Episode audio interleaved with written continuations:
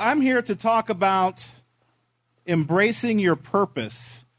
And to be perfectly honest with you, I have not been real excited about today uh, because what I'm going to do in this lesson is basically assure you that you do indeed have a purpose. God has created all of us with an amazing purpose in mind. Um, but the only people who can get in the way of that purpose being fulfilled is guess who? Us. And what I'd like to do is share with you a little bit about my story and, and how I've been a failure in terms of fulfilling my purpose since I've become a Christian, and kind of a little bit of my background that uh, feeds into that, and, and what I feel like God is teaching me uh, as I continue on this journey that we call faith in Jesus, because it is a growth process, right?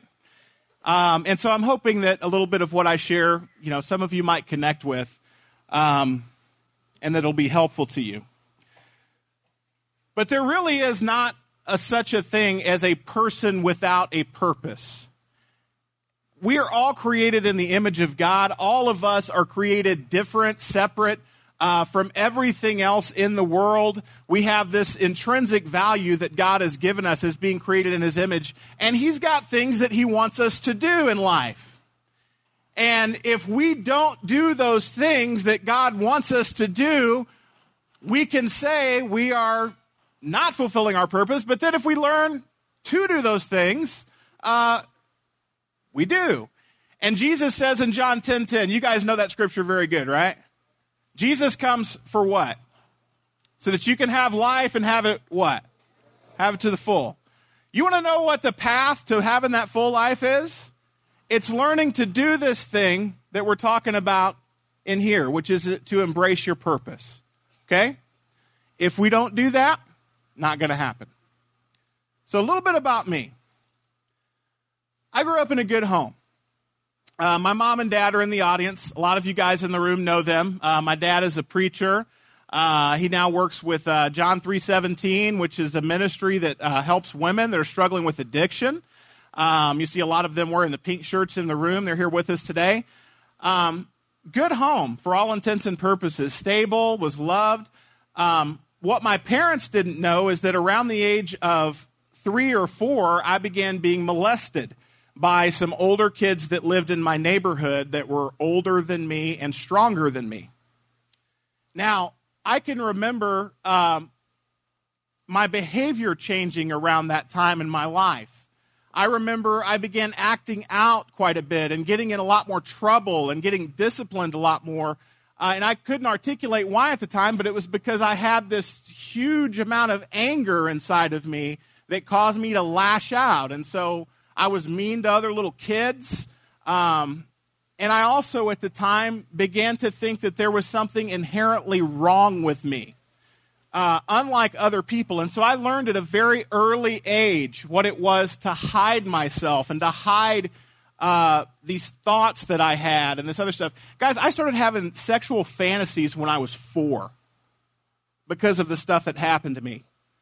And this abuse that occurred, it wasn't just like a one time thing, it was something that uh, was prolonged over a period of years, for like three years. Um, and, and it was on the scale, it was very severe. Uh, I think the only thing that would have made it worse was had it been a family member uh, that had been doing the abuse, but it wasn't. And so I was really messed up. I discovered masturbation when I was like nine. I didn't even know what that was. Like, I didn't know what the word for it was. But there was like this secret life that I had when I was by myself that I didn't share with anybody. And so I just, I felt like a freak. And I grew up thinking that about myself. And uh, like I said, the only thing I knew to do with those thoughts and those feelings was to hide it and not tell anybody. And so this was my own little secret kind of self that nobody else knew about. And I learned that I had to keep people at a distance as a little kid because I didn't want them to get close enough to me because if they see who I really am, they're going to reject me. They're not going to love me. They're going to see me as dirty and ugly, as how I kind of saw myself. Fast forward a few years, I get into junior high. Excuse me, is this going to fall over if I step on it? Let's hope not. Tippy toe. Uh, my mouth is getting a little dry here. Fast forward to junior high. I'm a kid who already thinks that uh, I'm different and messed up compared to everybody else. And uh, a lot of you guys in the room know what happened to me in junior high um, because you've heard the story about the time I accidentally wore my mom's jeans to school that said chick real big across the rear end, right? Um, yeah, that happened when I was 12. I already thought that I was so screwed up, and unlike everybody else, it really didn't help when I did something that caused pretty much my entire class at school to start making fun of me. That just fed into this lie that you're different, you're messed up, you're unlovable, you know, you're, you're jacked up. And that was also around the time that I hit puberty. By the way, for those that have been sexually abused, it usually does one of two things to you as far as your sexual desires go. You either become completely closed off sexually or you become hypersexual. Well, I went to the hypersexual side of things, which is why I was having fantasies and all these things as a little kid. Um, but when I hit puberty and those hormones kicked in, that just made it that much worse. And so I still had this secret life where I just felt dirty and like something was wrong with me. Kids at junior high are making fun of me. It's even worse, right?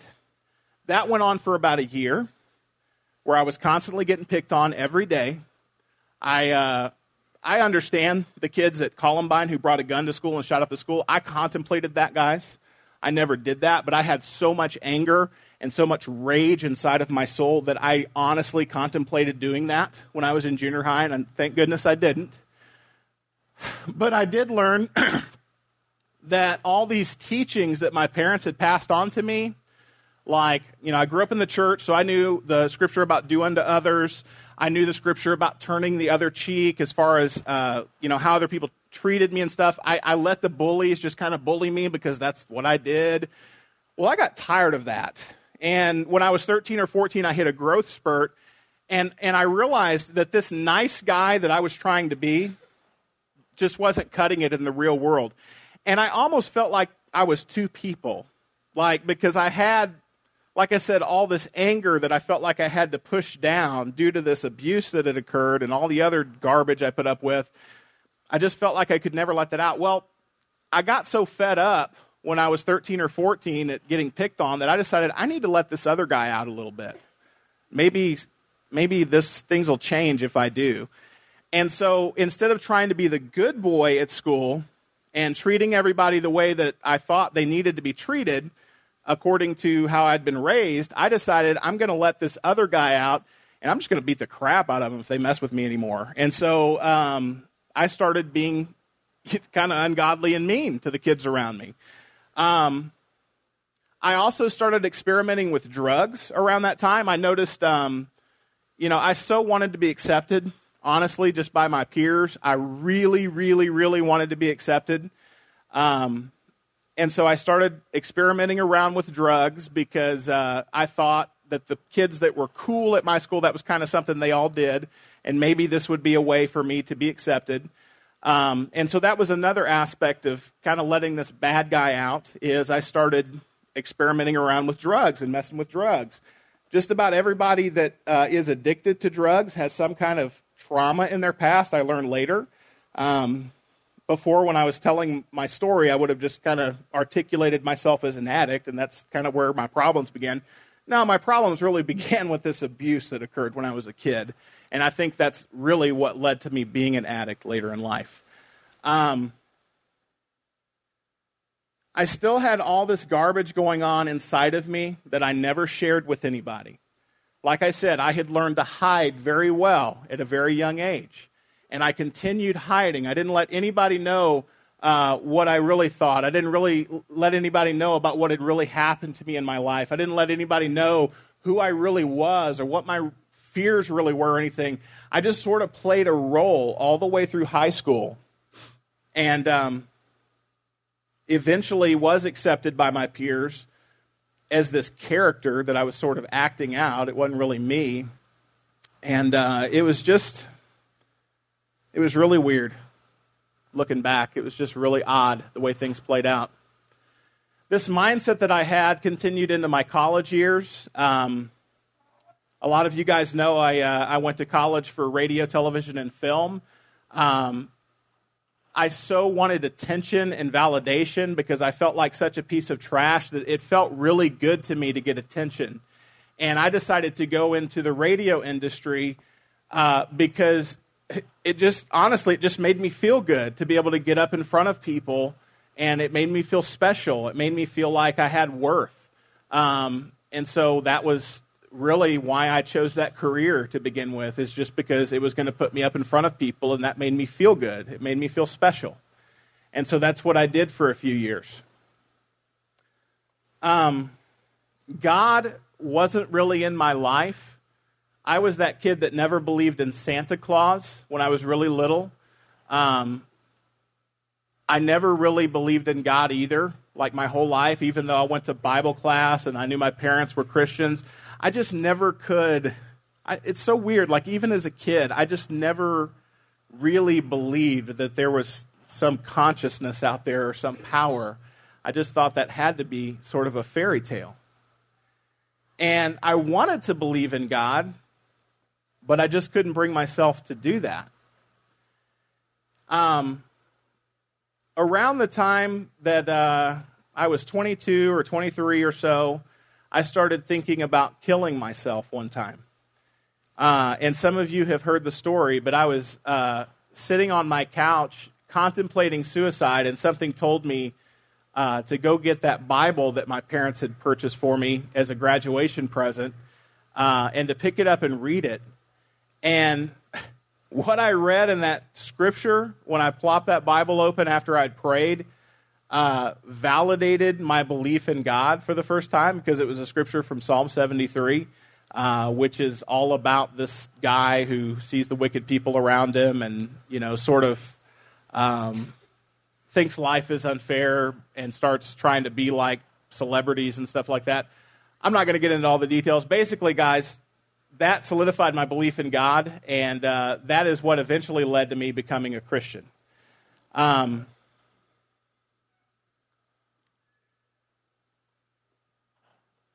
Here's the hard part. And here's kind of, I told you all that other stuff is kind of a background to get to this.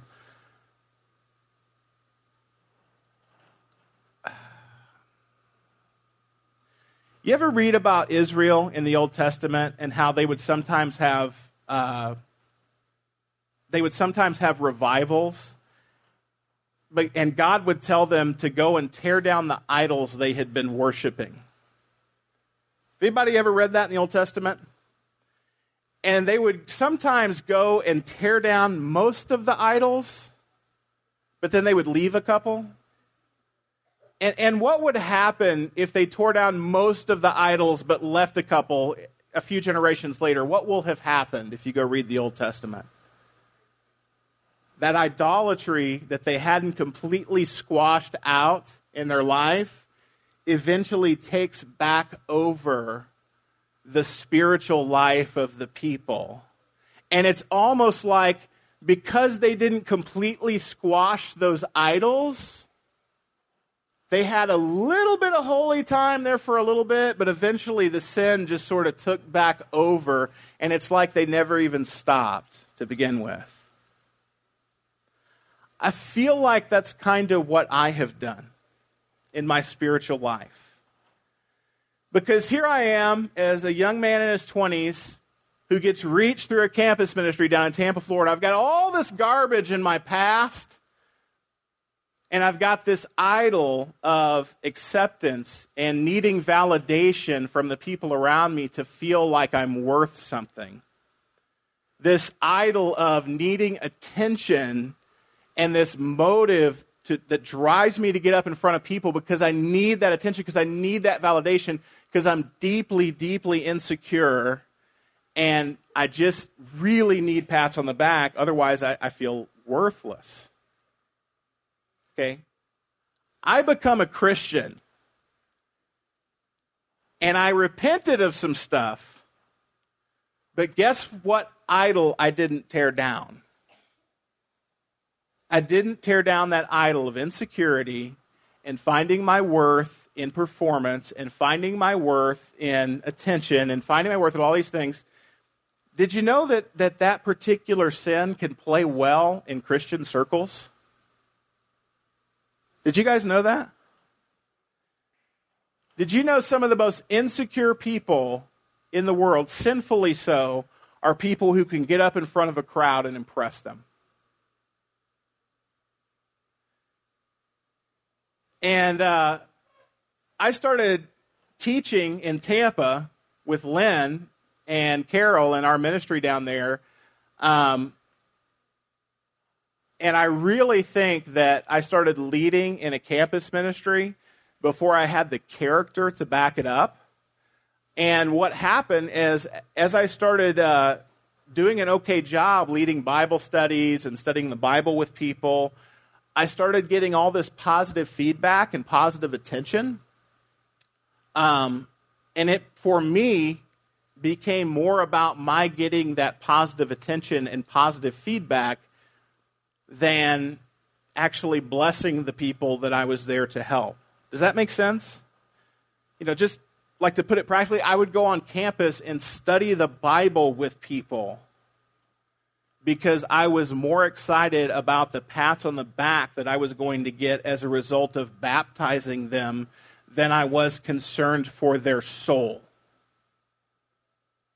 How screwed up is that? That's me, right? I'm still deeply, deeply insecure at that point in my life. I moved from there to go to Harding University. I'm driven to do very, very well in my Bible classes at Bible college. I want to get better grades than everybody around me. Now, does that look good for a kid to get better grades in Bible college to his Bible professors? Yeah. But why is he doing it? Because he's deeply, deeply insecure and he needs validation from the people around him. Hey, guys, I could tell you story after story um, about this sin that I've carried around in my life. And uh, some of you guys know about the going out to California and eventually working with Francis and how that didn't work out. Guys, I'm so glad that that didn't work out because you know what would have been the worst thing for my development as a minister at that point in my life? The worst thing that could have happened to me at that point in my life, in that situation, would have been for that to work out and it be successful. Because it would have all gone straight to my head and it would have been a look at me, I'm so great, I pulled this off all by myself kind of thing. But I think I know what God was doing, and I think God knew what He was doing when He didn't allow that to work out. And we ended up getting our butts kicked and having to move to Missouri. Now, this move to Missouri, and here's kind of the meat of the lesson, guys. Here's, here's this is all coming to a point, I promise. Moving to Missouri. You want to know the Crossings Church what we're really good at? Relationships. That's a real strong thing that we're good at at the Crossings Church. You want to know what you guys also have? And I'm sorry if this offends anybody, but we have BS detectors at the Crossings. And there were people there that were able to see straight through this front that I was kind of putting up. And I remember Carrie sitting down and talking with me over coffee one time about my struggle with insecurity. And this is after I'd been a Christian for almost 10 years. And nobody had ever talked with me like that. I remember sitting down with Robert and almost immediately him talking with me about my motives and how he, had, he suspected I had motive issues. And uh, nobody had ever done that before, right? Um, they immediately started holding my feet to the fire in terms of uh, relationship with God and just kind of where I was personally in my walk with God. And that's so, so important, guys. And I had never let anybody before get close enough to me to really have those kind of discussions because I'd always been holding people at arm's length and not letting them get near enough, right? And so I'm sharing this with you this morning as somebody who's still learning to do this. I'm, I'm, I don't feel like I'm very good at it, but I'm learning. Now, open up your Bibles real quick. Why am I telling you all this? Very simply, this lesson is about embracing your purpose in life. And I've taught on this subject many times, but I'm just realizing, like in this season of life, that embracing your purpose isn't, it's not something that I've personally been a good example of or done very well. I feel like I'm just learning to do this. Um, and I really like the way we articulate the purpose of life at the Crossings Church. There's three aspects to it. The first aspect is to love God. Um, we get this from Matthew 22, verses 36 through 40. You guys remember when the, uh, the teacher of the law comes to Jesus and asks him what the greatest commandment in all the law of Moses was? And Jesus replies in Matthew 22, verse 37 Jesus replied, Love the Lord your God with all your heart and with all your soul and with all your mind. This is the first and greatest commandment. You want to know how I'd been unfaithful in carrying this commandment out? I felt like I could only give God my best, and I couldn't give him my worst. Just last year, um, I went through something called Wounded Heart, which is a 12 week course for people who had been sexually abused. Uh, I had never talked about my sexual abuse before um, and didn't really think I needed to. I didn't think it was a big deal until Janice Wade sat me down across her dinner table one night and got me to share a little bit of what had happened to me in this trauma.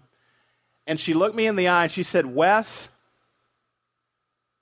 if anybody else sat across the table from you and described to you what you just described to me, would you say they had been abused? I was just like, ah, oh. you know, yeah, since you put it that way, of, of, course, you know. But I didn't want to apply that to myself. I, that hit me so hard yesterday when we were listening to Seedman over in the pavilion when he said, uh, I can't remember the exact quote, but it was something like, you still have darkness in your life, if you're the guy who's going around saying everybody else needs help, but not really you, you you're carrying the darkness. But guys, I was carrying the darkness with me, and and I just didn't want to give it up. I had all this garbage in my past that I didn't want to deal with because I thought it would be easier to not deal with it. But what I'm learning is I'm not loving God well if I'm not willing to give Him all of me, even the darkest and nastiest stuff. I'm not loving him well if I'm not willing to give it all up and, and offer like free access to everything. Right? The second point, or part of the purpose of life, fulfilling the purpose of life, or uh, what is the purpose of life, rather. Uh, first one's love God, the second one's to love one another. Second part is to love one another. And this is uh, Jesus talking in John 13, verses 34 and 35. He says, A new command I give you love one another. As I have loved you, so you must love one another. By this, everyone will know that you are my disciples if you love one another. That is spoken to disciples. This isn't a general command to love everybody. That's why he says, A new command I give you.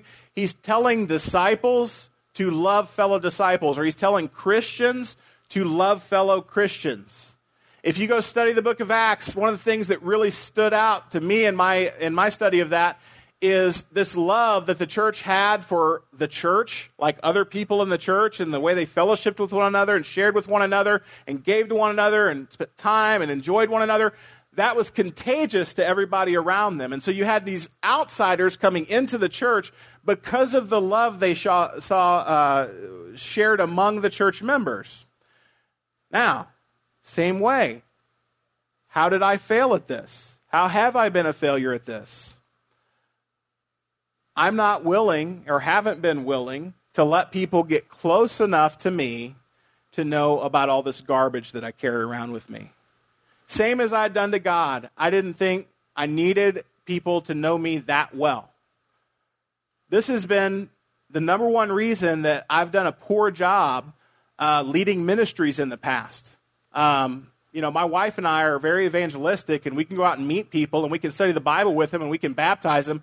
But we found over years of ministry that we really struggled helping people grow past just that initial commitment. And we would end up having a lot of people fall away in our ministries after we had baptized them, and they wouldn't develop into mature Christians. You want to know why? Mainly because I didn't know how to love just on a practical day to day level. I had never learned how to growing up because I had never loved anybody my whole life. And this is something that I'm still processing. And guys, like I said, I just went through this wounded heart class at the end of last year. I'm still processing a lot of this stuff, but I feel like I'm just now, as a 36 year old, nearly 36 year old man, learning how to love people. And uh, that's because I never allowed anybody around me, I never allowed them to know what had happened to me growing up or what was really going on inside of me. I felt the need to hide my whole life. And I feel like I'm just now getting to the point where I don't have to do that anymore. And I think for so many of the churches and ministries that I encounter here, let me tell you guys, one of the biggest weaknesses I see commonly is just kind of the shallowness of relationships that exist within churches. And I think if we're going to embrace our purpose, we have to get past these shallow relationships that we have with one another. We have to look back at this command not only to love God, but what does it look like to love one another? And what I'm learning is the more vulnerable we can be with one another just on a daily basis. When we get together, I know at our church uh, we do uh, small groups on Sundays, but then we also have what we call girl time and guy time, uh, which our ladies will get together on one night, our guys will get together, just guys on another night. And that's really a time where we share what's going on in our lives. You know, that's when we'll confess sin. Um, and what I'm learning is the more vulnerable we can be with one another, the closer we get to one another. And that scares the crud out of me. And it's something that I'm just now learning to do. And it's still scary. But you know, I've carried all this darkness around inside of me. What drives out darkness? On a practical level, what does it look like to let light in as far as relationships go? Vulnerability.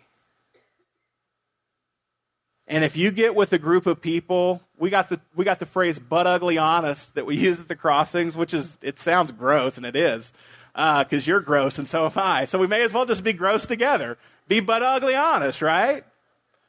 And if you can be butt ugly honest with the people around you, I was so afraid. Like, uh, my biggest fear was rejection. Like, if people really see me, if they really see who I am, if they really know what happened and what I think and, like, the things I've done, they're going to reject me. But what I'm finding is it's the opposite. The more honest I can be about my deepest, darkest secrets, the more vulnerable the person sitting across from me feels like they can be with me. And I don't care what you've done, I don't care what's been done to you. There's redemption and salvation and healing that you can find in Jesus Christ. And if we can learn just to share that stuff, to share our deepest, darkest secrets, our deepest, darkest fears, the worst things we've ever done, if we can share that with one another in love, we can fulfill that passage in Galatians that says to bear one another's burdens. But if we're unwilling to share that, we're not giving the people around us an opportunity to bear that burden with us we're not giving them an opportunity to let us bear their burden. We're not loving one another. And so, guys, I have failed at this purpose of loving you because I haven't been open and vulnerable with you in the past. And that's something I'm working on. And it may be something you need to work on too. This third part of uh, your purpose purpose of life first is loving God, second is loving one another, the third part is loving the lost. Loving the lost. You guys will always hear the Great Commission at a Campus Ministry United event. Like it's something we, we are go getters as far as full, carrying out this Great Commission, right? We talk about this a lot. The Great Commission is in Matthew 28, verses 18 through 20. Uh, then Jesus came to them and said, All authority in heaven and on earth has been given to me. Therefore, go and make disciples of all nations, baptizing them in the name of the Father and of the Son and of the Holy Spirit, and teaching them to obey everything I have commanded you. And surely I am with you always to the very end of the age. If you had asked me a few years ago to come and preach a, a lesson on embracing our purpose, it would have just been the Great Commission. That's all you would have heard from me. I wouldn't have talked about any of this other stuff because pointing the finger out and saying, go get them, guys, for me, that's safe. It's not pointing at me. but what I'm learning still is if we're going to fulfill this command to go out and make disciples, we better make sure we're good disciples for them to look up to we better make sure that we don't get the cart before the horse. Because if we're not loving God well and we're not loving one another well, what are we going to teach these new people that are coming in? Are we going to teach them to embrace the purpose God has created them to embrace if we're not showing them this is how you love God and this is how you love one another? Because I think one of the reasons my ministries have struggled I told you before, it's because I haven't fulfilled this command to love God and love one another well. And so, yes, Great Commission. That is the mission of the church. Absolutely. That's something you're always going to hear about at a Campus Ministry United event. We want to hit that campus. We want to go get them. But you know what you need to put in front of that priority? And I'm not saying you neglect this at all, but what I am saying is your character matters. And if you're loving God the way you need to love God, that's going to affect your character. If you're loving one another the way you need to love one another, that's going to affect your character. And you want to know one of the things that is really going to matter to these new people that you're reaching and discipling that you better be working on? It's your character. Because if we're going to be people who are not only baptizing, but then teaching them to obey everything I have commanded you, as Jesus says to do, we better make sure we're carrying out that stuff in our own lives too. And if we are, it's going to affect who we are on the inside. Because most of Jesus' teaching in the Gospels, guys, they're about who you are and your inner man and inner woman. It's about your character. And so we can't get the cart before the horse. Um, And so you may be asking, guys, what do I need to change here to do this? It, it depends on your strengths and weaknesses. Uh, my story may be different from yours. You may not have grown up getting abused, but I don't care if you don't have the same issues I do. You've got issues. All of us have issues. And the way we work on our issues is loving God, loving one another, and making sure we're doing that, loving the lost, right? Um,